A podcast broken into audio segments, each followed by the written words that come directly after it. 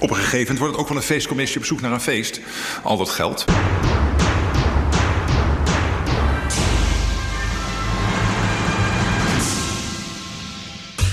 Giuseppe Conte heeft het over een noodsituatie.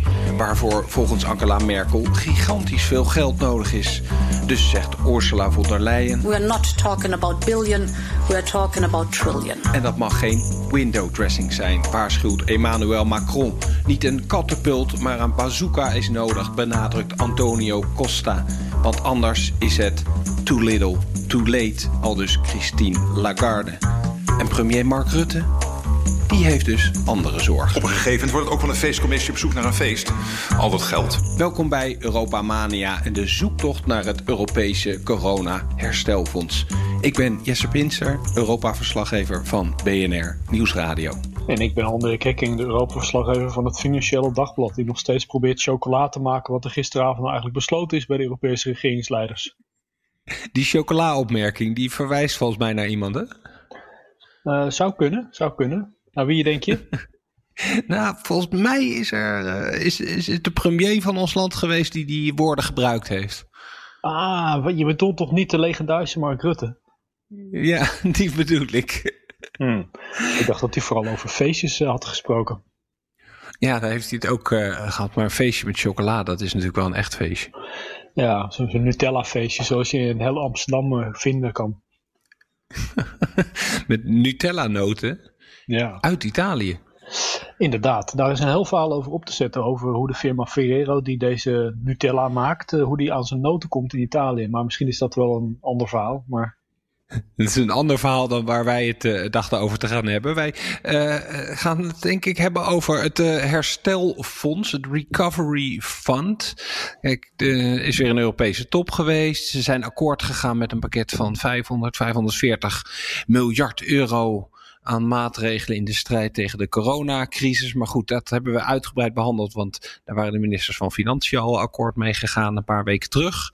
Met uh, nou ja, alles wat er rond Wopke Hoekstra uh, toen gebeurde. Dus nou ja, dat is uh, water onder de brug, zullen we maar zeggen. En inmiddels is de discussie alweer verschoven naar het, het volgende fonds.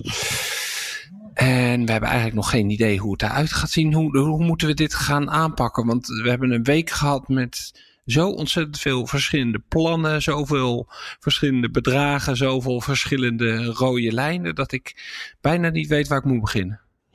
Nee, dat is ook een beetje de lijn die Rutte natuurlijk aanhoudt. Hij weet ook allemaal niet meer waar het over gaat. Uh, de bedragen en plannen buitelen over elkaar heen. Maar uiteindelijk is het volgens mij eigenlijk niet zo erg moeilijk. Het gaat er gewoon om dat er een herstelpakket komt voor de Europese economie. Als we eenmaal een beetje uit de eerste fase van deze coronacrisis zijn. En natuurlijk komen mensen dan met suggesties uh, ervoor. Van hoe we dan de economie kunnen gaan herstellen. Hoeveel geld daarvoor nodig zou kunnen zijn.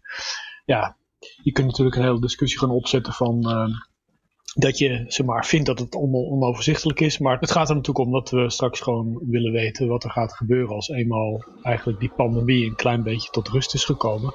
En hoe we dan de Europese economie gewoon weer gaan gezond maken.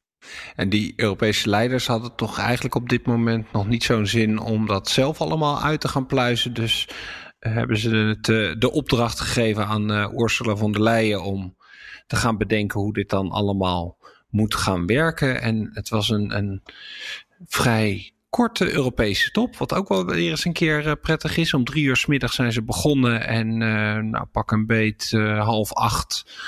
Nou, iets half acht, acht uur waren ze wel weer klaar. Dus om. Nou, rond die tijd kwam ik aan op het ministerie van Algemene Zaken op, op het Binnenhof. Nog even staan wachten tot de premier ook alle buitenlandse pers via videoverbindingen te woord had gestaan. En toen gaf hij nou, deze uitleg over wat er nu is afgesproken. U heeft dat eigenlijk doorgeschoven naar de Europese Commissie. Bij von der Leyen zei is heel expliciet: we gaan het niet hebben over miljarden, maar over biljoenen. Sluit u zich daar dan ook bij aan? Nou ja, ik was vooral heel blij met dat deel van de commissie eh, bijdrage vandaag. Dat zei, we moeten een analyse maken van wat is er nou eigenlijk precies nodig. Uh, hoe staan economische sectoren ervoor, zoals de toerisme-industrie, auto-industrie, noem maar op. Hoe staan regio's ervoor? Dus wat heb je uiteindelijk nodig om die Europese economie weer verder een kickstart te geven. Om ook lange termijn te kunnen concurreren met de VS, met China. Maar dat prijskaartje wat er aan die analyse hangt, dat heeft ze blijkbaar al. Ja, ja, goed. Eerst maar eens de analyse en dan gaan we kijken naar de omvang. Nou, gaan we dat eerst even afwachten. Um, Christine Lagarde was daar ook, de baas van de Europese Centrale Bank. Zij zei, doe nou vooral, uh, zorg ervoor dat je niet te laat en te weinig doet. Heeft u het gevoel dat u nu een overleg heeft gehad... eigenlijk geen nieuwe besluiten heeft kunnen nemen... dat er te weinig gebeurt en dat het misschien straks te laat gaat zijn? Nou ja, we hebben vandaag besloten om de uitkomst van de Eurogroep politiek af te zegenen. Dat is een pakket van ongekende omvang. Ik weet niet, in de 9,5 jaar dat ik hier rondloop, in de, in, in de Brusselse discussies, uh, is het niet vaak voorgekomen dat we dit soort enorme bedragen afspraken. Over de 500 miljard. De ECB die 750 miljard doet. Dus er gebeurt heel veel. En er is denk ik ook nog wel een hele goede case te bouwen om voor de langere termijn uh, kracht van de Europese economie uit deze crisis komen te kijken wat je gemeenschappelijk kunt doen. Um, maar eerst die analyse. Maar het is niet zo geen haast vooruit... bij eigenlijk. Nou, de, de, de, haast is er nu bij het uitvoeren van een pakket van over 500 miljard. Maar het risico is dat je over elkaar gaat heen buitelen. En zegt, nou we hebben 500 miljard. De ECB doet 750 miljard. Nu moeten we naar een triljard. Ja, jongens. Stap Uw eigen minister van Financiën zegt dat dat geld, uh, die 500 miljard, helemaal niet gebruikt gaat worden. Misschien een deel daarvan, maar Nou, wat, wat waarschijnlijk wel gebruikt wordt, is het geld wat in het commissieprogramma zit, denk ik, voor een groot deel. En het EEB-programma. Uh, wat we allebei denken, is dat deel wat uit het ESM komt. Uh, ter dekking van coronazorgkostenbestrijding. Daarvan zal nog de vraag zijn of dat allemaal gebruikt wordt. Maar dat geldt natuurlijk bij elke pot geld die Europa neerzet om problemen op te lossen. Dat je nooit weet hoeveel daarvan gebruikt wordt. Hoe belangrijk is dat herstelfonds eigenlijk voor Nederland? Nou, het is voor Nederland ontzettend belangrijk dat die Europese economie goed uit deze crisis komt. Uh, en dan is Nederland ook bereid om te helpen. Uh, op alle mogelijke manieren, uh, maar wel met vasthouden aan een aantal principes. Namelijk dat bij solidariteit hoort dat je bereid bent landen te helpen die het moeilijk hebben. Maar dat je dan ook van die landen vraagt te benoemen wat zij gaan doen om ook een volgende keer er sterker voor te staan. Hervormingen. ja, en, Heeft u dat en, ook voorgelegd vandaag aan uw Italiaanse collega, Spaanse collega? Nou ja, in die zin dat, dat, dat in het ESM, dat heeft Wopke Hoekstra al gedaan in de Eurogroep, dat zit ook in de conclusies, is afgesproken dat als je een beroep doet op het noodscherm buiten die coronazorgkostenbestrijding, dat daar weer de normale uh, condities bij horen. En ik heb vanavond zelf ingebracht dat het mij logisch lijkt uh, dat als we kijken naar hoe ga je nou om met dat verdere herstel, dat je ook vraagt aan landen, wat doen jullie nou om naar dat hogere niveau van concurrentiekracht te groeien? Uh, dus dat, is een beetje een voorzichtige bewoording voor. Wat natuurlijk in het ESM heel strak zit. Uh, conditionaliteiten, die zitten daar strak in. Want je komt pas bij het ESM als je dreigt uh, helemaal om te vallen. hier praat je natuurlijk over landen die gelukkig niet in die situatie zitten. Maar wel hulp nodig hebben. Dat herstelfonds, worden dat eigenlijk subsidies of worden dat leningen? Ja, het lijkt mij het meest logische als je geld wilt hebben dat dat uit het MFF komt. Want dat is het. Dat zijn de subsidies. Ja, dat is het geld natuurlijk in Europa wat we met z'n allen opbrengen om weer te verdelen, zodat uh, heel Europa sterker komt te staan. Dat is die zevenjaarsbegroting. En ik zou denken, zolang er geen voorstellen liggen, als je het mij nu zou vragen, ligt het het meest voor de hand dat zo'n herstelprogramma, zo'n herstelinstrument, meer over leningen gaat. Maar goed, we gaan het allemaal zien. Daar denken anderen misschien anders over. Laatste vraag. Um, von der Leyen zei na afloop van dit overleg ook dat eigenlijk de interne markt ondermijnd wordt omdat er bepaalde landen zijn Nederland, Duitsland denk ik dan aan, die eigenlijk veel meer geld hebben om bedrijven te helpen, om uh, werknemers, werkgevers te helpen, dan ze dat in landen die misschien zwaarder getroffen zijn, kunnen doen. Denk Italië en Spanje. Is dat ook nog nou, ik, aan ik, u ik, voorgelegd? Kan zeggen, ik kan niet zeggen wat Van der Leyen allemaal zegt, maar zou iemand die redenering hebben? Nou, die heb dan, ik meerdere keren gehoord in de afgelopen week. Ja, maar wij hoeven ons niet te schamen als Nederland dat wij een appeltje voor de dorst hadden klaar liggen om uh, in slechte tijden te kunnen helpen bedrijven uh, en dan vooral de banen in die bedrijven. Want het gaat niet eens zozeer om de bedrijven, maar het gaat ook om het behoud van de banen. Uh, daar hoeven we ons niet voor te schamen. Nee, dat gaat me ook meer om, bent u daarop aangesproken? En wat zegt u dan tegen een collega? Nee, daar ben ik door niemand op aangesproken. En volgens mij gaat het ook niet zo. Ik denk dat er iets anders zit en dat is dan een beetje ongelukkig naar buiten gekomen. Kijk, er zijn landen die in staat zijn, omdat zij in hun begroting dat appeltje voor de dorst, nou gelukkig hebben we dat in Nederland gedaan, hebben niet alles opgemaakt. Zodat we nu in deze crisis ook nou, in drie maanden 65 miljard konden leveren verlenen. En er zullen nogal meer hulppakketten nodig zijn. In wat voor vorm dan ook de komende jaar, de rest van het jaar. Ehm, dat kan omdat we dat gedaan hebben. Wat je natuurlijk het risico wat je loopt, dat snap ik wel. Dat als sommige landen dat wel kunnen en anderen die ruimte niet hebben, dat uh, je daarna grotere verschillen krijgt in mhm. Europa. Dat is ook niet in ons belang. Maar dat betekent niet dat wij erop worden aangesproken van foei, jullie hebben gespaard. Dat zou raar zijn. Maar u bent wel bereid om misschien ook de portemonnee te trekken om te voorkomen dat dat gaat gebeuren. En daar is dat herstelfonds voor nodig. Nou, daar hebben we te beginnen dat, uh, dat Eurogroep-programma nu voor 520 miljard. Het is nogal wat. En dan, gaan we, en dan kun je als Nederland ook nog wel een paar dingen uithalen waarschijnlijk. Maar het meeste is natuurlijk bedoeld voor landen die er zwakker voor staan. Die hele hoge coronakosten maken, et cetera. Ja. Uh, maar er is wel meer nodig dan dat pakket.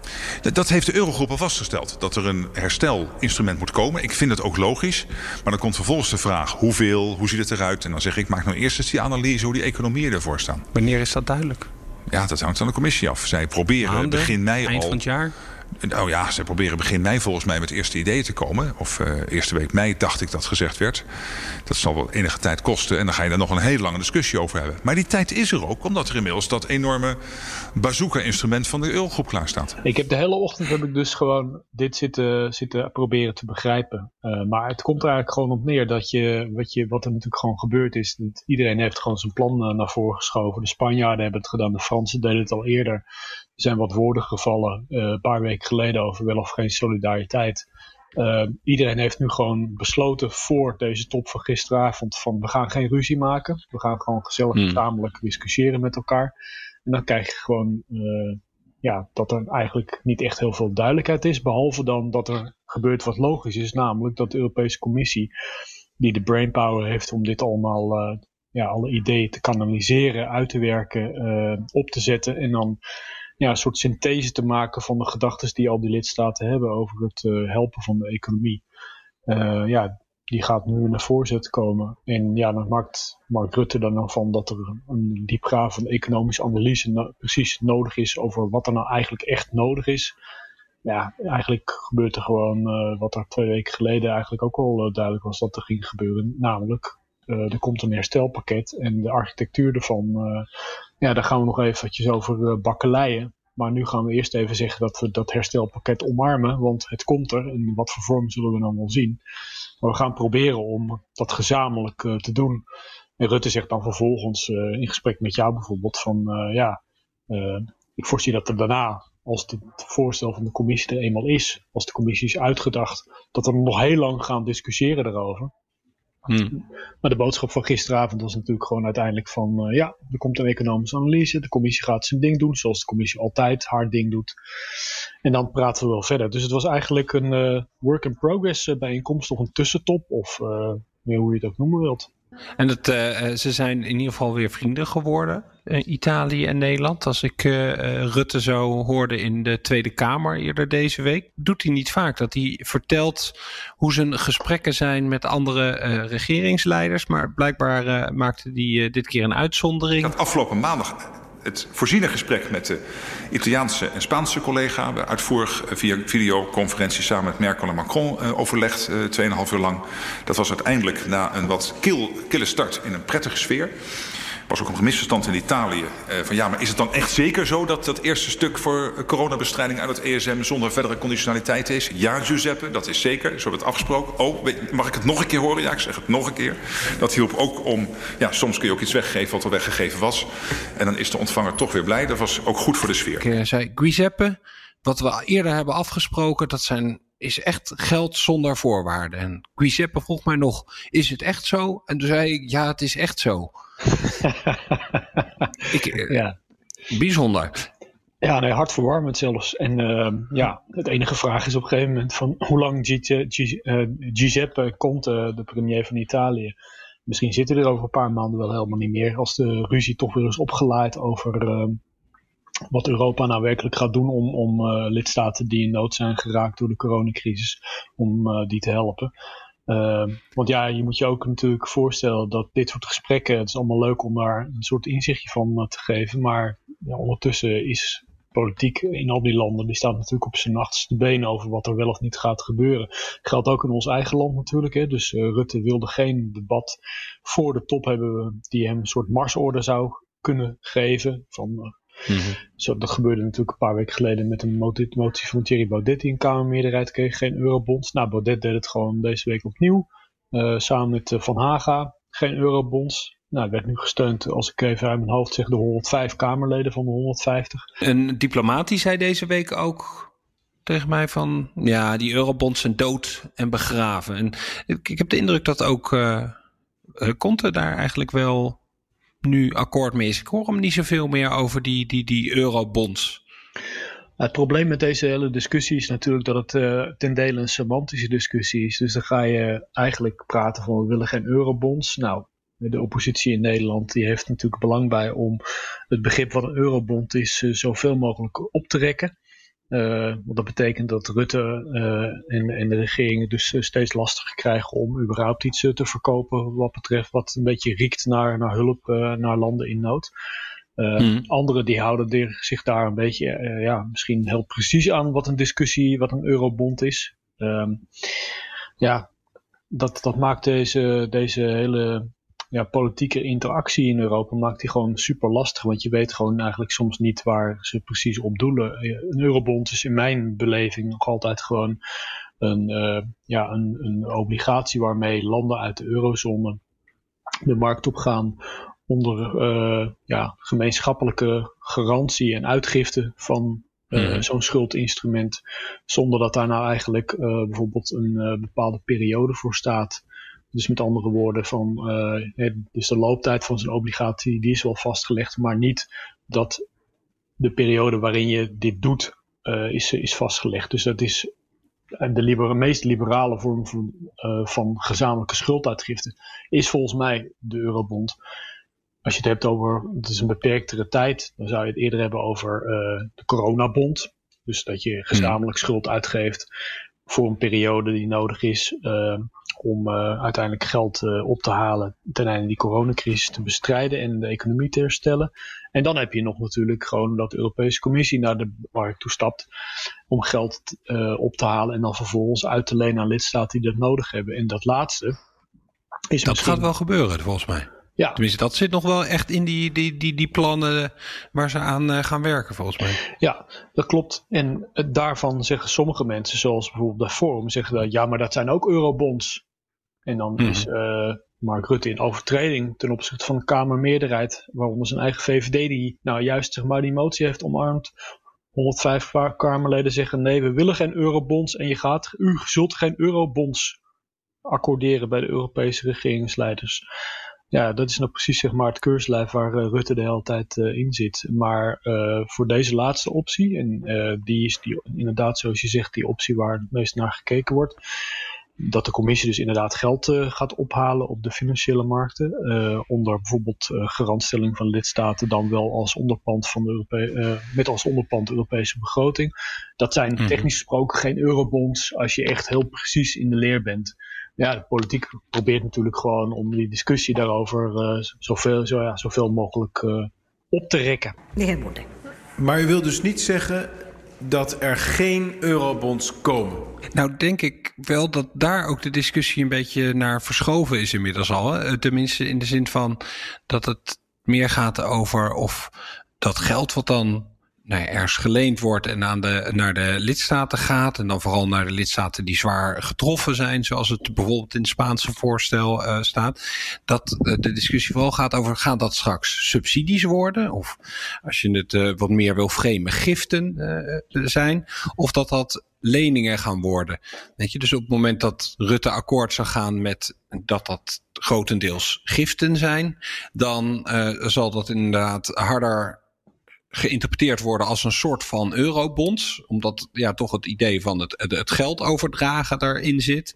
Terwijl als het misschien leningen zijn die de Spanjaarden, de Italianen uh, toch terug moeten gaan betalen.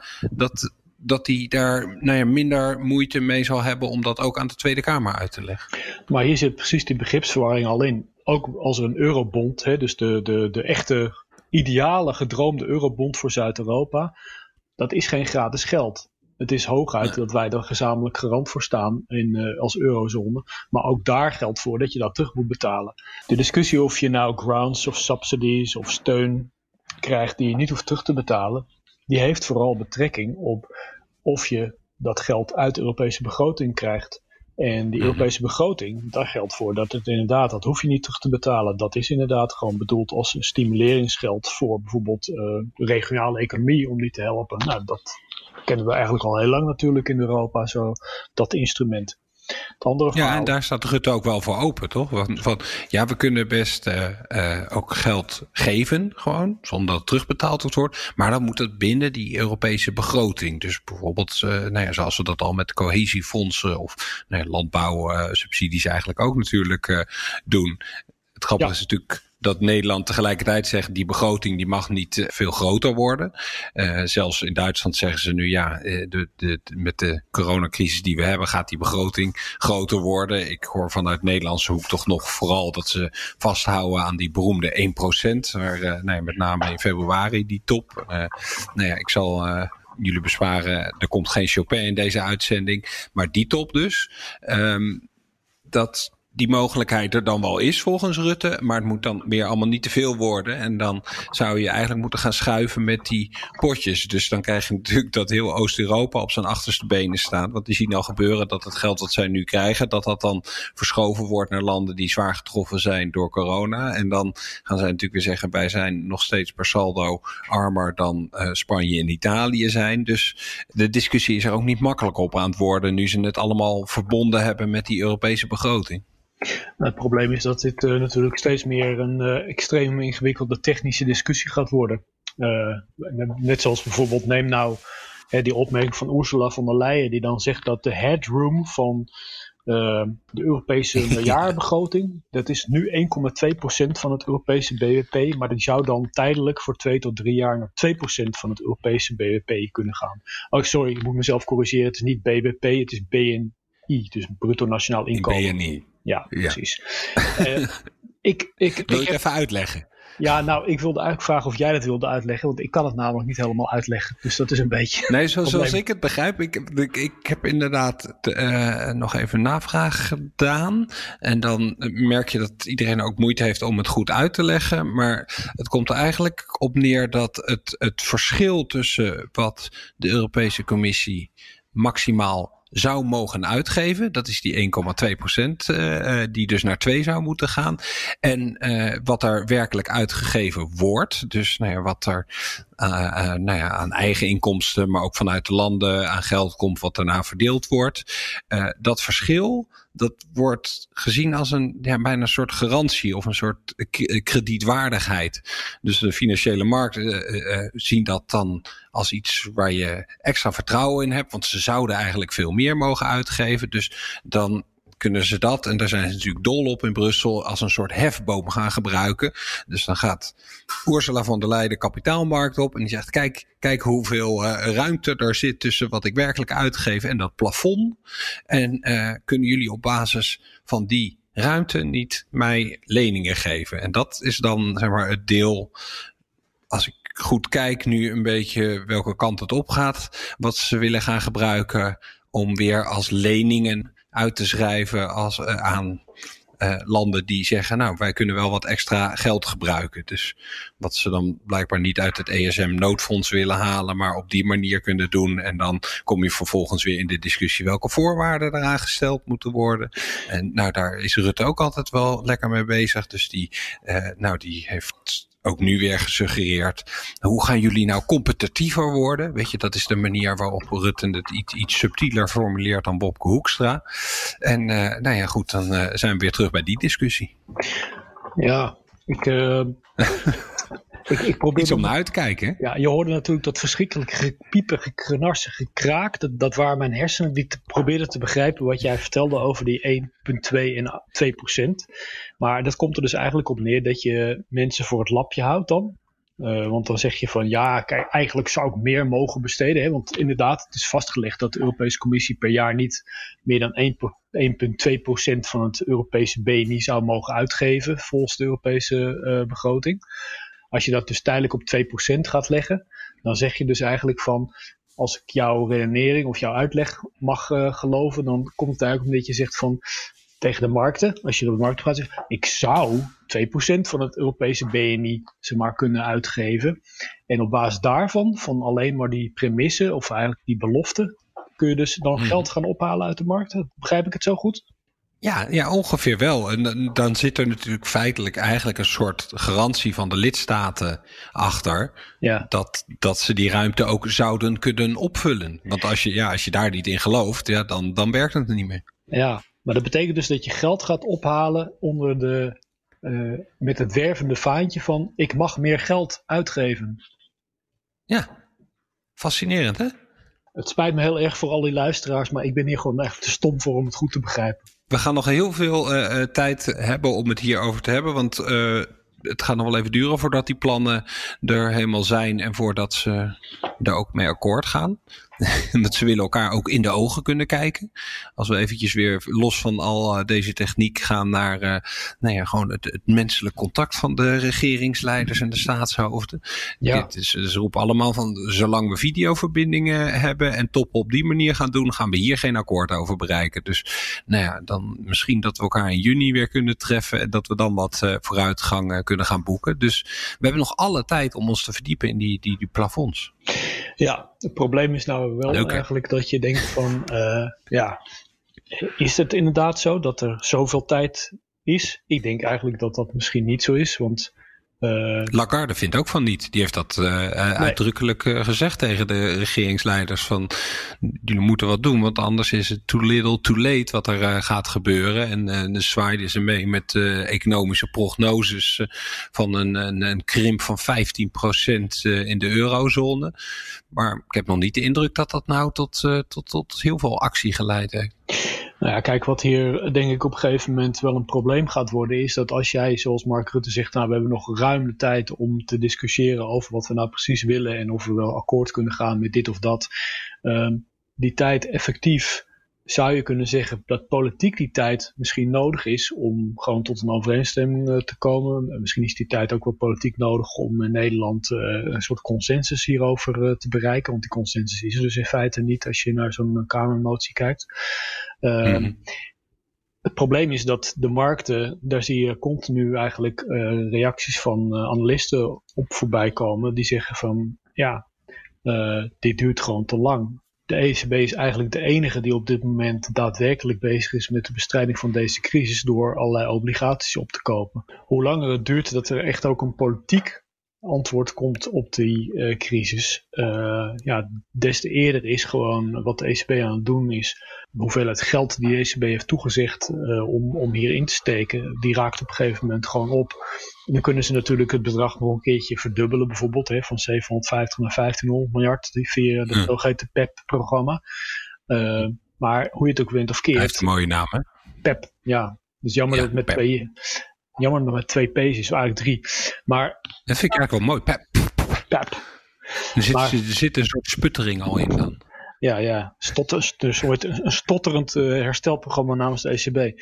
Maar het, ja. kijk, het punt uiteindelijk is van dat de ECB kan niet de enige speler zijn die dit aanpakt. Er moet gewoon ook een politieke commitment in de slecht Nederlands uh, bijkomen. Omdat op een gegeven moment gaan de markten, je ziet en daar probeer ik net al een beetje aan te refereren, dat, dat analisten gewoon het gevoel hebben van dit is niet genoeg. De ECB kan dit niet als enige doen. Er moet ook gewoon een politiek signaal komen dat het niet alleen de ECB, whatever it takes, zal de euro of de EU overeind houden. In dit geval misschien omdat het niet alleen maar de eurozone aantast, die crisis. Uh, er is ook echt daadwerkelijk een politiek signaal nodig, een politiek spierballen demonstratie om gewoon ervoor te zorgen dat het beleid van de ECB effectief blijft. Eerder deze week gebeurde het gewoon dat ondanks alle garanties dat de ECB uh, obligaties op blijft kopen om de rente laag te houden, zie je toch dat de Italiaanse marktrente gewoon wat oploopt. Gewoon omdat hmm. beleggers het gevoel hebben van ja, maar het is, zit niet helemaal lekker daar in Europa. Er is niet die solidariteit waar mensen hun mond vol van hebben. Het gaat niet zo uh, goed uh, in, in de interactie, ondanks alle gezellige telefoongesprekken tussen Rome en Den Haag, tussen eurolanden. Dus met andere woorden, je moet op een gegeven moment ook aan verwachtingsmanagement doen. En dat is misschien ook wel gewoon dan een uh, tweede been erbij zetten bij die crisisaanpak. En dat is gewoon een fors pakket van, van de EU-lidstaten. wat je zegt, die, die, die, die politieke tijd die er misschien nodig is om tot zo'n akkoord te komen. Als ik dan Rutte heel goed beluister en, en hem ook hoor benadrukken van dat het ook in het Nederlandse belang is als, als exportland. En eh, weet je, het is natuurlijk ook een, een, een mantra wat je in Berlijn bij Merkel hoort van het gaat Duitsland alleen maar goed als het ook goed gaat met, uh, met Europa. Weet je, dat is misschien dat ze dus langzaam proberen de geest een beetje rijp uh, daarvoor te maken. Ik, ik kwam uh, in Financial Times, de, de columnist Moonshau kwam ik een quote of een, een, een tekst van tegen die schreef van over dit hele van het is geen solidariteit, liefdadigheid of een gift. Het is een risicoverzekering. Nou heeft Rutte is zelf er schuldig aan dat hij het heel erg in die liefdadigheid en gifthoek uh, geschoven heeft. Toen hij met een uh, miljard kwam aanzetten voor de gezondheidszorg in, uh, in de zwaar getroffen landen.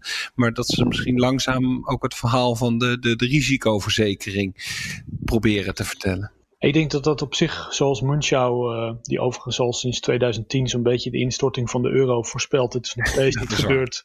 Maar goed, als hij het heeft over, ja, je had dit moeten verkopen als een, uh, of je moet dit verkopen als een risicoverzekering voor uh, economische malheur bij jezelf thuis. Ik denk dat hij daar gelijk in heeft. Uiteindelijk zitten we nog steeds in hetzelfde schuitje. En alle mensen die dan zeggen, ja, we moeten dan niet te liberaal omgaan met ons geld of onze garanties richting Zuid-Europa. En de volgende vraag is dan van, ja, wil je dan inderdaad dat op een gegeven moment een land als Italië zegt van, uh, het is afgelopen en uit, we stappen eruit en dan heb je inderdaad schade. Je moet op een gegeven moment moet je de discussie ook durven afmaken en dan moet je kunnen zeggen van, ja, god, uiteindelijk is het waarschijnlijk in ons nationaal belang om ervoor te zorgen dat die eurozone bij elkaar blijft. Tenzij je inderdaad echt totale schrikreacties op de markten wil creëren door te zeggen van, ja, we gaan nu maar eens even goed nadenken over het hele verhaal van de eurozone zelf waarom zitten we daar nog in? Je refereerde aan Italië? Salvini bijvoorbeeld, die leider van de rechtsnationalistische Lega. Die zegt gewoon deze week uh, eigenlijk voor, vlak voor de Europese top, ja, we moeten nog maar eens een keer goed nadenken over, uh, ja, überhaupt het feit dat we in de EU zitten. Nou, switcht hij een beetje in zijn verhalen de hele tijd, hè, deze man. Uh, je moet niet, ja, het, het, zijn woorden, denk ik dan altijd, van, van iemand die, ja, toch tamelijk ja, een soort chameleonachtige karakteristieken heeft. Omdat... Een zeker opportunisme zit erin? Ik zou het uh, zeg maar, zo kunnen omschrijven. Ik zou eigenlijk gewoon maar vooral zijn uitspraken voor zichzelf willen laten spreken. Drie weken geleden zegt hij van dat uh, Draghi toch gewoon dringend zeg maar, de baas van Europa, dan wel Italië moet worden om Italië te redden.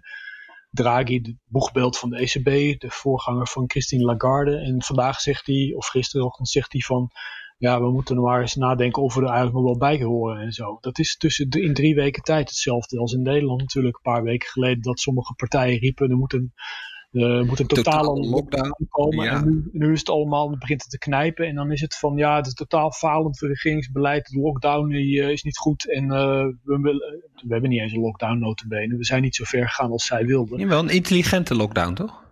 Uh, super ja. sli een super slimme lockdown. Ja, maar lockdown, ja, nee, klopt. Dus, uh, en dan met andere woorden, dat de lockdown in, uh, in België, dat die niet slim is of zo, weet je wel. Dus dat is ook een beetje... Ja, die suggestie zit er wel in, hè? Dat is een beetje sneu eigenlijk. Dat wij, wij hebben de slimme lockdown. Nee, dat werkt perfect. Jongens, kijk maar eens goed wat er allemaal gebeurt in Nederland. Maar het is een beetje, het is het opportunisme. Hè? Dus politici die, die switchen ze maar van, van mening en van gedachten enzovoort. En daar heb je dan als land mee te dealen. Maar je kunt natuurlijk wel en zo kom ik terug op die moonshow. Je kunt natuurlijk wel gewoon in een veel eerder stadium zeggen van...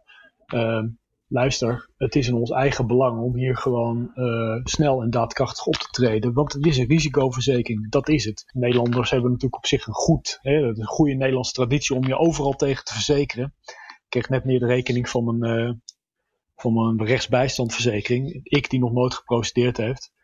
Maar ja, en dan ga ik ook gewoon rustig betalen. Dus het is helemaal niet gek om hier ergens voor te verzekeren. Maar goed, voordat we bij het, uh, dit, dit, dit grote uh, verhaal komen, wat het eigenlijk is, gaan we nog heel veel gesteggel zien over hoeveel geld en hoe het dan precies verdeeld uh, gaat. Ik vond het wel aardig. Er was uh, vorig weekend een, uh, een stuk van een denktank uit Berlijn. Volgens mij van Gerald Knaus is dat, als ik me oh ja. niet vergis. De, de man die ook de Turkije-deal bedacht heeft. Maar dit ging over iets heel anders. Die hadden gekeken naar hoe de eerste uh, 37 miljard dat was het eerste wat de Europese Commissie wist te vinden om uh, te, te helpen in deze coronacrisis, hoe dat nou eigenlijk verdeeld was. En dat geld hebben ze natuurlijk gevonden in de Europese begroting. Dat was geld wat uit de lopende begroting wat nog niet uitgegeven was. Maar ja, dat is dan wel een soort van al toegezegd aan bepaalde landen, maar die hebben de projecten daar nog niet bij. En het zou wel in die landen blijven. Ja, en dan krijg je dus de situatie dat landen als Hongarije en nou in absolute zin uh, uh, ook in het geval van Polen, dat die heel veel profiteren van die 37 miljard, maar dat er eigenlijk relatief weinig in Spanje en zeker in Italië terecht komt, omdat die toch al niet zoveel uit die nog niet uitgegeven potjes kregen. Weet je, dus daar zie je al hoe het mis kan gaan met zo'n verdeling. Maar nu ga ik wel eventjes zeg maar, een uh, kritische noot uh, zeg maar, kraken over hoe journalistiek werkt. Want uh, toen dit plannetje door de commissie werd gepresenteerd. stond het er gewoon in? Stond het A, stond het erin. Ja. B, werd het expliciet genoemd tijdens de persconferentie, volgens mij, die Van der Leyen daarover gaf. C, iedereen schamperde dat commissieprogramma van 37 miljard weg. Ach, dat stelt toch niks voor. Dat is vers op broekzak. Dat geld was al geoormerkt. En dan komt er een paar weken later komt er iemand van een denktank die zegt: Oh god, er gaat veel naar Hongarije. Het was volstrekt duidelijk vanaf het begin af aan al. En dat is gewoon, hmm. komt gewoon omdat het geoormerkt geld is dat nog niet is uitgegeven. En dat kunnen die Hongaren. Ja, we zijn ook afgevonden dan. Weet je, zij wisten natuurlijk uh, heel erg dat dat rapport van die denktank was ook geframed in uh, zeg maar het verhaal over democratie en de ondermijning van democratie in Hongarije. En hoe deze coronacrisis uh, aangegrepen wordt door Fidesz door Viktor Orbán om de macht uit, uit te breiden. En ze, ook als je het intro van dat, dat rapport van die, die, die denktank ziet, dan hebben ze het ook nog eens uh, heel spannend op weten te schrijven. Dat het ook allemaal een, een controversiële wet in Budapest en dit pakket op dezelfde dag gelanceerd werden, volgens mij ongeveer. Weet je, dus ze hadden er een heel mooi verhaal omheen bedacht. En wij journalisten zijn gevoeliger voor mooie verhalen dan voor spreadsheets. Heb ik wel eens de indruk. Ja, en de boodschap was uh, van, uh, van uh, Easy van Knausen Denktank was het zou niet moeten mogen. Maar ja, effectief komt het er gewoon neer dat misschien, ja, je kunt natuurlijk ook zeggen, de Europese Commissie heeft de rekening publicitair gepresenteerd gekregen voor het feit dat geld dat al eigenlijk in Hongarije en Polen lag, laten we wel wezen, dat ze dat hmm. gaat verpakken als een zo van, nou, we hebben nog eens een keer extra geld vrijgemaakt voor jullie economie. Omdat, uh, ja, op die manier kunnen jullie dan zomaar de eerste schokken gewoon opvangen. Ja, dat is natuurlijk een verhaal dat, hè, dat geld, dat was al gewoon geoormerkt. Dat lag er al gewoon beschikbaar, was al beschikbaar voor al die landen, voor alle 27 EU-lidstaten. Ja, en dan, ja, het zou niet moeten mogen. Ja, het, effectief, het stond misschien nog niet helemaal op de bankrekening van, uh, van de Hongaarse regering. Het komt nu sneller op de regering, uh, zijn uh, bankkonto. En ja, het, is niet an ja, het is zoals het is. En ja. ja, het zou niet moeten mogen. Ik kan schande roepen. Wil, wil je dat ik schande roep? nee hoor, dat hoeft niet. Dat schande! hey, terug naar de, de, de, de top zelf. We hadden natuurlijk de vorige uh, aflevering hadden we allemaal hele mooie, dramatische, klassieke muziek bedacht die erbij hoorde. En nou, we stippen al even aan dat het eigenlijk een beetje een, ja, een kort Europees topje was. Weet je, die muziek die suggereerde meer dat het een, een hele nacht zou gaan duren met mensen die, die, die stampend van het, uh, van het videoscherm weg zouden rennen en, en al dat soort uh, zaken. Heb je nou een, een ander muziekje nu terugkijkend, wat, wat misschien beter past? Ja, weet je, ik denk op een gegeven moment van, misschien met de wijsheid van nu zeg je van, we waren te somber met onze muziekjes van vorige week, met de trouwmars van, uh, van Mahler. En uh, met de dans macabre van de Franse componist uh, Saint-Saëns. Maar misschien is het wel zo dat als we een, over een half jaar terugluisteren, dat we dan denken: geniale muziekkeuze, Jesse. Want zo was het precies. Met de wijsheid van nu weten wij dat het een trouwenmars was en een uitvaart. Dat we de uitvaart van de Europese solidariteit hebben meegemaakt. Maar we wisten het niet, want we werden in slaap gesust door een Europese regeringsleiderstop die zei van nou, laten we eerst maar een economische analyse maken en dan komen we straks wel tot een plannetje met 1000 à 1500 miljard zo om iedereen te helpen. Misschien hebben we wel gewoon uh, rampzalige, zeg maar, uh, ja, de laatste doodsteek van de Europese solidariteit meegemaakt, weten we niet. Maar voor zover. Nou, maar dan, anders heb ik wel een rampzalig muziekje wat ik hier de, dan, dan aan toe kan voegen hoor. Aha. Of wat in ieder geval een vrij treurig eh, eh, eh, lied is. Mhm. Ik eh, zat net te luisteren naar Alors en danse.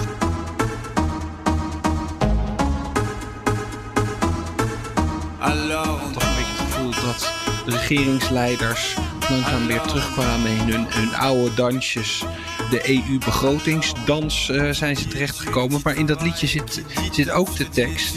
Qui dit argent dit dépense. Qui dit crédit dit créance. Qui dit dette te dit huissier. Lui dit assis dans la merde. Wie geld zegt, zegt kosten. Wie krediet zegt, zegt schuld. Wie schulden zegt, zegt deurwaarder. Tegen degene die in de stront zit. Kijk. Famine dit tiers-monde. Et qui dit fatigue dit réveil.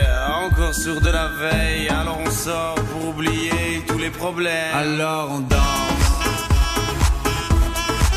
Alors on danse. Ja, ik had zelf eh, natuurlijk eh, zeg maar, een iets eh, banalere ver. Ik vind dit, dit eigenlijk veel beter natuurlijk. Zeg maar, maar eh, ik had zelf natuurlijk de banale zeg maar, eh, greep gedaan in mijn platenkoffer Gelukkig. eh, naar Faded Fool van Eric B. en Rakim. Waarin Eric B. gewoon vertelt dat hij eigenlijk platzak is en op zoek is naar geld. En hij heeft een plan. thinking of a master plan. This ain't nothing but sweat inside my hands. So I dig into my pocket, all my money spent. So I get deeper, but still coming up for lint. So I start my mission, leave my residence, thinking how I Wat- could wat is nou precies het plan hier, Han Dirk? Ja, het plan is dat hij gaat lopen babbelen. Net zoals de Europese regeringsleider. I used to roll up. This is a hole up. Ain't nothing funny. Stop smiling. We still don't nothing move but the money. But now I learn to earn cause I'm righteous. I feel great. So maybe I might just search for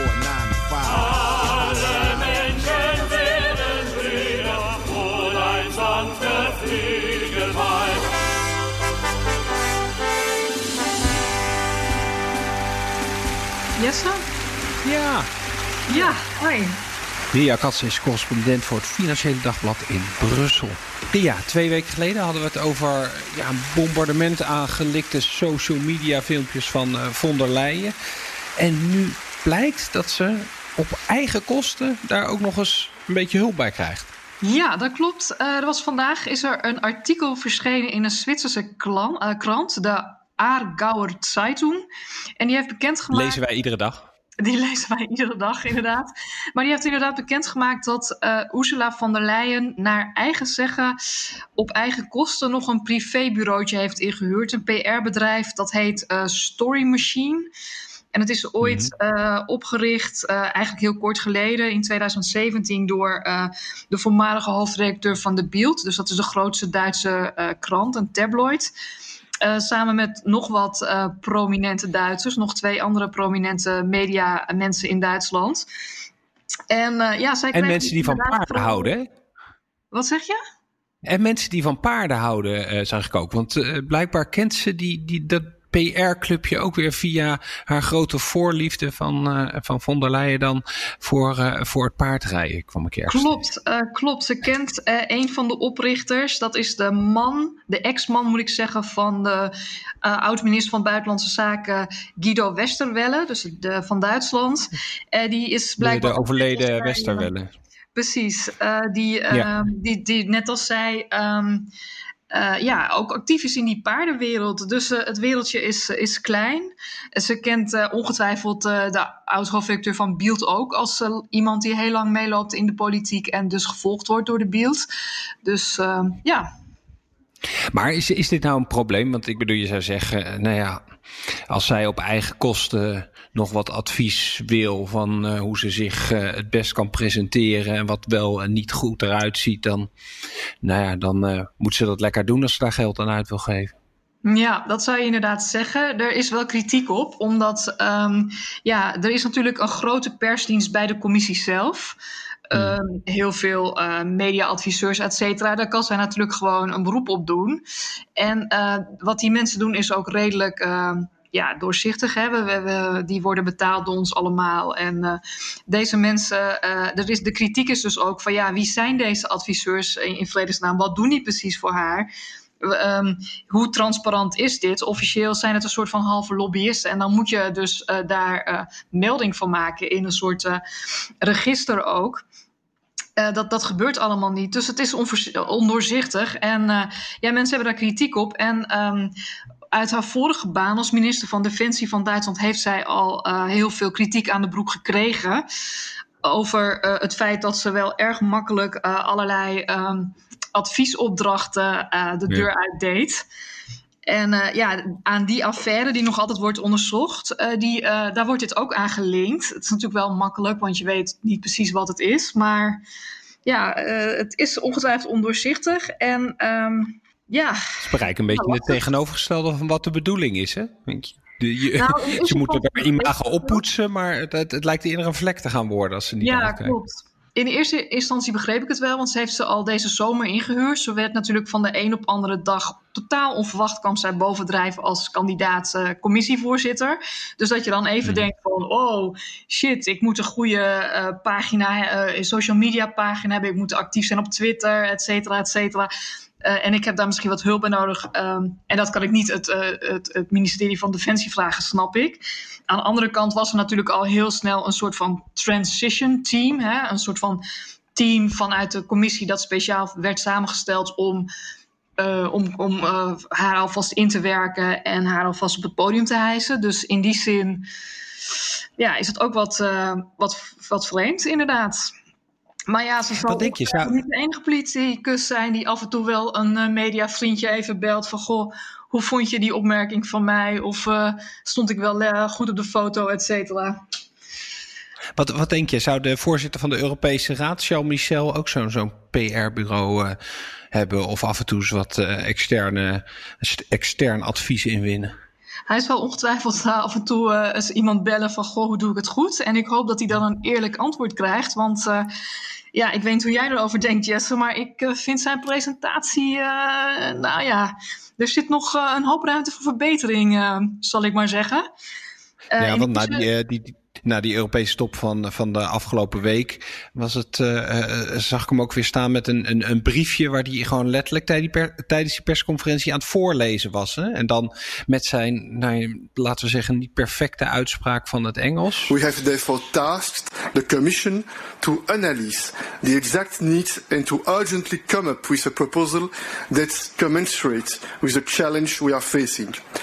The Commission proposal should clarify the link with the MFF which is any event will need to be adjusted to deal with the current crisis and its aftermath. Nee, nee. Als ik hem was, zou ik toch even naar de nonnen in Vught of naar een andere talenschool zijn gegaan om even twee weken zo'n uh, taalonderdompeling uh, te, te hebben. Zijn Engels is echt niet goed. En als hij vragen moet beantwoorden, kijk wat hij zelf moet zeggen, dat staat op een briefje. Nou ja, dat is al niet heel spontaan natuurlijk, maar goed.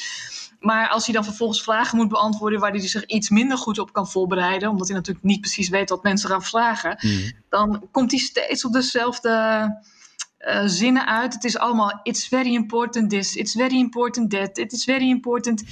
En ja, het, het, het, uh, ik bedoel, Tusk, hè, zijn voorganger, die kreeg destijds de mm -hmm. kritiek van: ja, wie is deze man? En hij spreekt nauwelijks Engels. En uh, ja, wat, wat is dit nou? Maar ehm, ja, Tusk heeft zich natuurlijk enorm snel gerevanceerd. Heeft in pijlsnel tempo, ja, uitstekend Engels te groot woord, maar echt prima Engels geleerd. Ging op een gegeven moment ook grapjes maken in het Engels, wat heel lastig is voor iemand die die taal uh, niet beheerst. Maar het was echt, je kon merken dat hij zich heel goed had ingewerkt, dat hij zich, uh, ja, dat hij zich steeds meer uh, ging profileren als uh, een leider van de regeringsleiders. En ja, Michel is duidelijk nog niet zo ver, wat mij betreft. Ik, als je interviews ook met hem leest, dan is het ook allemaal van die van die voorbestudeerde zinnen, van die, van die ja, beetje dat, clichés, hè? dat je denkt, ja, open deur. Ik moet ineens terugdenken aan toen hij uh, net benoemd was. Toen gaf hij een, een lezing op de Universiteit van Amsterdam, waar hij ooit als, uh, als student, als uh, Erasmus-student heeft gezeten. En toen stond ik achteraf met een, een, een, collega van ons, ook lang in Brussel gewerkt heeft, Rick Winkel, even met zijn woordvoerder te praten nog. -huh. En Rick, Rick suggereerde toen ook zo tussen lippen door even van joh, misschien nog een paar uh, extra taallesjes. En ik weet wel dat die, die, die woordvoerder van uh, Michel echt een soort, nou, zijn ogen gingen vuur spuwen. Die had zoiets, waar bemoei jij je mee? Dus ja, dan krijg je, krijg je advies van een, een, een journalist, goed bedoeld advies. En nou, daar zaten ze niet op te wachten. Ze vonden het vooral een schoffering volgens mij, die opmerking. Schoffering, want eh, ik dacht, ik heb dus altijd, uh, ik was niet bij die speech, maar ik dacht dat hij dit in het Nederlands ging doen, omdat hij natuurlijk in Nederland was om fatsoenlijk Nederlands te leren.